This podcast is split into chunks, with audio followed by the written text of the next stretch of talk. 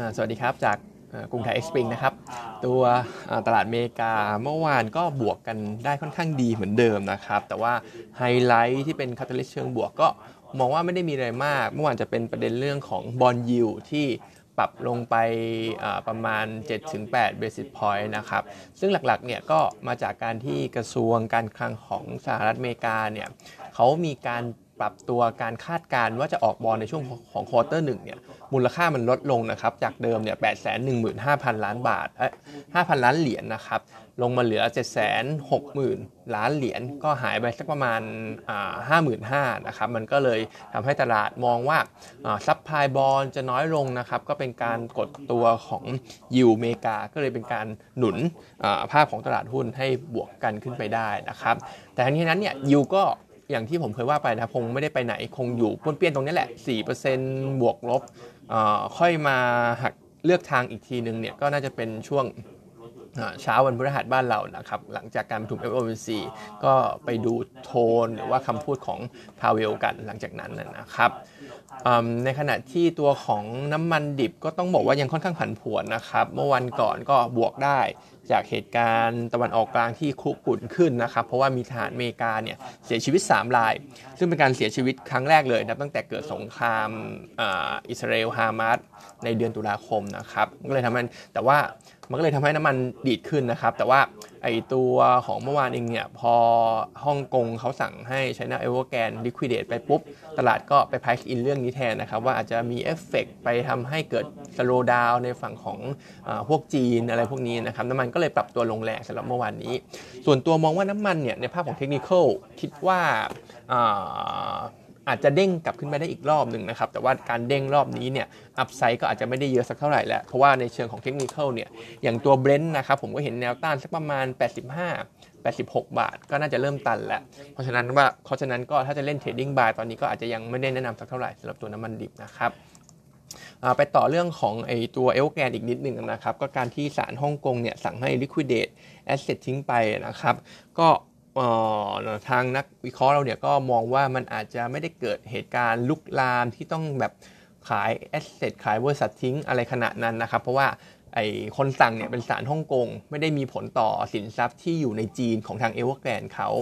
มันก็จะมีผลต่อแค่พวกสินทรัพย์ที่อยู่ในฮ่องกงอะไรอย่างเงี้ยนะครับ ซึ่ง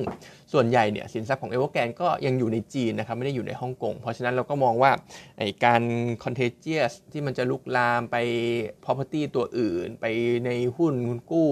หรือว่าหุ้นสามัญอะไร equity อะไรพวกเนี้ยก็คิดว่าคงยังไม่เกิดขึ้น สถานการณ์ก็น่าจะเป็นยังเป็นเหมือนเดิมอยู่สำหรับในจีนนะครับรัฐบาลก็คงปล่อยให้มันรันไปแบบนี้นะครับสำหรับตัวเอลแกนหรือว่าพวกไอ้คันที่การเดนเองก็ตามนะครับเพราะฉะนั้นจากประเด็นนี้เนี่ยเรามองว่าด้วยขอบเขตอำนาจทางกฎหมายมันคนละที่กันก็เลยคิดว่ายังไม่น่าจะเกิดอ่า panic sale หรือว่า contagious อะไรที่ต้อง liquidate asset ทั้งบริษัทอะไรขนาดนั้นนะครับ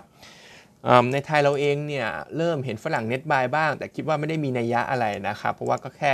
วันแรกและจำนวนก็น้อยมากด้วยเน็ตบายแค่วัน 160 ล้านบาทเองก็มองประเด็นนี้ไม่มีนัยยะ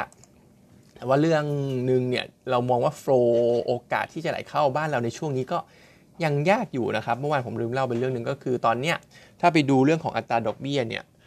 อ่า real interest rate ของเราเนี่ยก็คือดอกเบี้ยที่มันหัก หักเงินเฟ้อออกหักเงินเฟ้อออกไปเนี่ยมันจริงๆเนี่ยของบ้านเราอยู่สูงกว่าอเมริกานะครับเพราะฉะนั้นเนี่ยมันก็จะเป็นตัวหนึ่งเป็นภาพกดดันเศรษฐกิจบ้านเราให้เติบโตได้ค่อนข้างช้า และถ้าบวกกับเรื่องของดิจิ t a ลวอลเล็ตที่ตอนนี้โอกาสทำต้องบอกว่าด้วยความรู้สึกผมเนี่ยโอกาสได้ทำน้อยกว่าน้อยกว่าไม่ได้ทำแล้วนะครับ เพราะฉะนั้นถ้าดิจิ t a ลวอลเล็ตเป็นหมันไปเนี่ย ก็อาจจะต้องมีการเรื่องของการลดดอกเบี้ย มาช่วยกระตุ้นเศรษฐกิจแทนนะครับ เพราะฉะนั้นก็มีโอกาสที่บ้านเราเนี่ยจะมีการ cut ดอกเบี้ยเหมือนกัน ก็อาจจะเป็นอีกหนึ่งเรื่องที่อาจจะทำให้ flow เนี่ยไหลกลับเข้าบ้านเราค่อนข้างยากนะครับ เพราะฉะนั้นเรื่องของ fund flow เนี่ยก็ต้องบอกว่าเป็นอะไรที่ชา challenging มากนะครับ ช่วงนี้ก็ตามดูกันต่อไปเรื่อยๆแล้วกันนะครับ ส่วนหุ้นตัวหนึ่งที่เมื่อวานในภาพของ technical breakout มาน่าสนใจ เบรกขึ้นมานะครับ ก็คือตัวของ AAV อาจจะมี sentiment เรื่องของฟรีวีซ่าไทยจีนด้วย ซึ่งล่าสุดเองเนี่ย หน้าข่าวเมื่อเช้าเขาก็บอกว่าจะมีการเปิดเส้นทางใหม่ด้วยก็คือดอนเมืองปักกิ่งนะครับ หลังจากที่มีฟรีวีซ่ากันเรียบร้อยแล้วเนี่ย ตรงนี้ก็อาจจะเป็นอีกหนึ่ง story อีกหนึ่ง sentiment ให้กับตัว AAV ได้ แล้วก็ด้วยความที่ว่าผมมองว่าน้ำมัน upside ก็ไม่ได้เยอะอะไรสักเท่าไหร่ AAV ก็น่าจะได้ประโยชน์จากเรื่องนี้ด้วยเช่นกันนะครับ เพราะฉะนั้นก็อาจจะเชียร์ follow by AAV ไปเล่นในภาพของเทคนิคนะครับส่วนเปเปอร์ของเราวันนี้อัปเดตกลุ่มของยานยนต์นะครับ ก็ต้องบอกว่าในเดือนธันวาคมเนี่ยยอดผลิตรถยนต์เนี่ยลดต่ำลงค่อนข้างเยอะนะครับ ติดลบไป 18%มันออนมัน แล้วก็ 16% year on year นะครับ ผลิตอยู่สักประมาณ 133,000 คัน สาเหตุหลักเนี่ยมาจาก การผลิตเพื่อขายในประเทศนะครับ อันนี้หดตัวลงเยอะลบไป 30% year on year เลย เพราะว่ายอดขายในประเทศก็ชะลอตัวจากการที่กำลังซื้อแผ่วลงรวมไปถึงพวก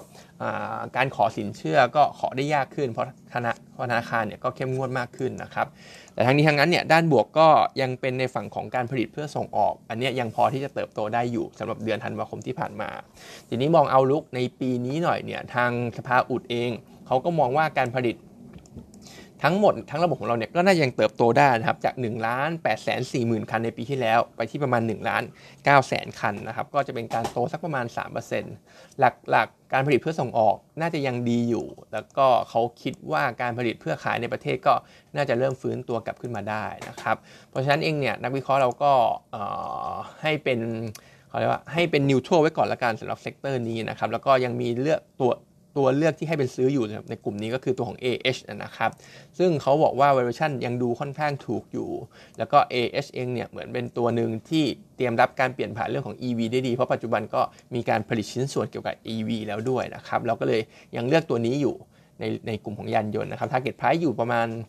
43.2 บาทสำหรับตัว AH นะครับ แต่ส่วนตัวก็ต้องระวังไว้นะครับสำหรับกลุ่มยานยนต์เพราะว่าช่วงปีนี้ที่ผมอ่านหน้าข่าวมันสำหรับ sector นี้เนี่ย ก็เหมือนเขามองว่า demand มันจะ soft ลง แล้วการแข่งขันจะค่อนข้างรุนแรง ในกลุ่มของยานยนต์เทสลาเองเนี่ยก็บอกว่าการเติบโตก็อาจจะไม่ได้เล้าใจอะไรมากสำหรับพวกรถยนต์ในปีนี้นะครับ วันนี้ก็มีเท่านี้นะครับ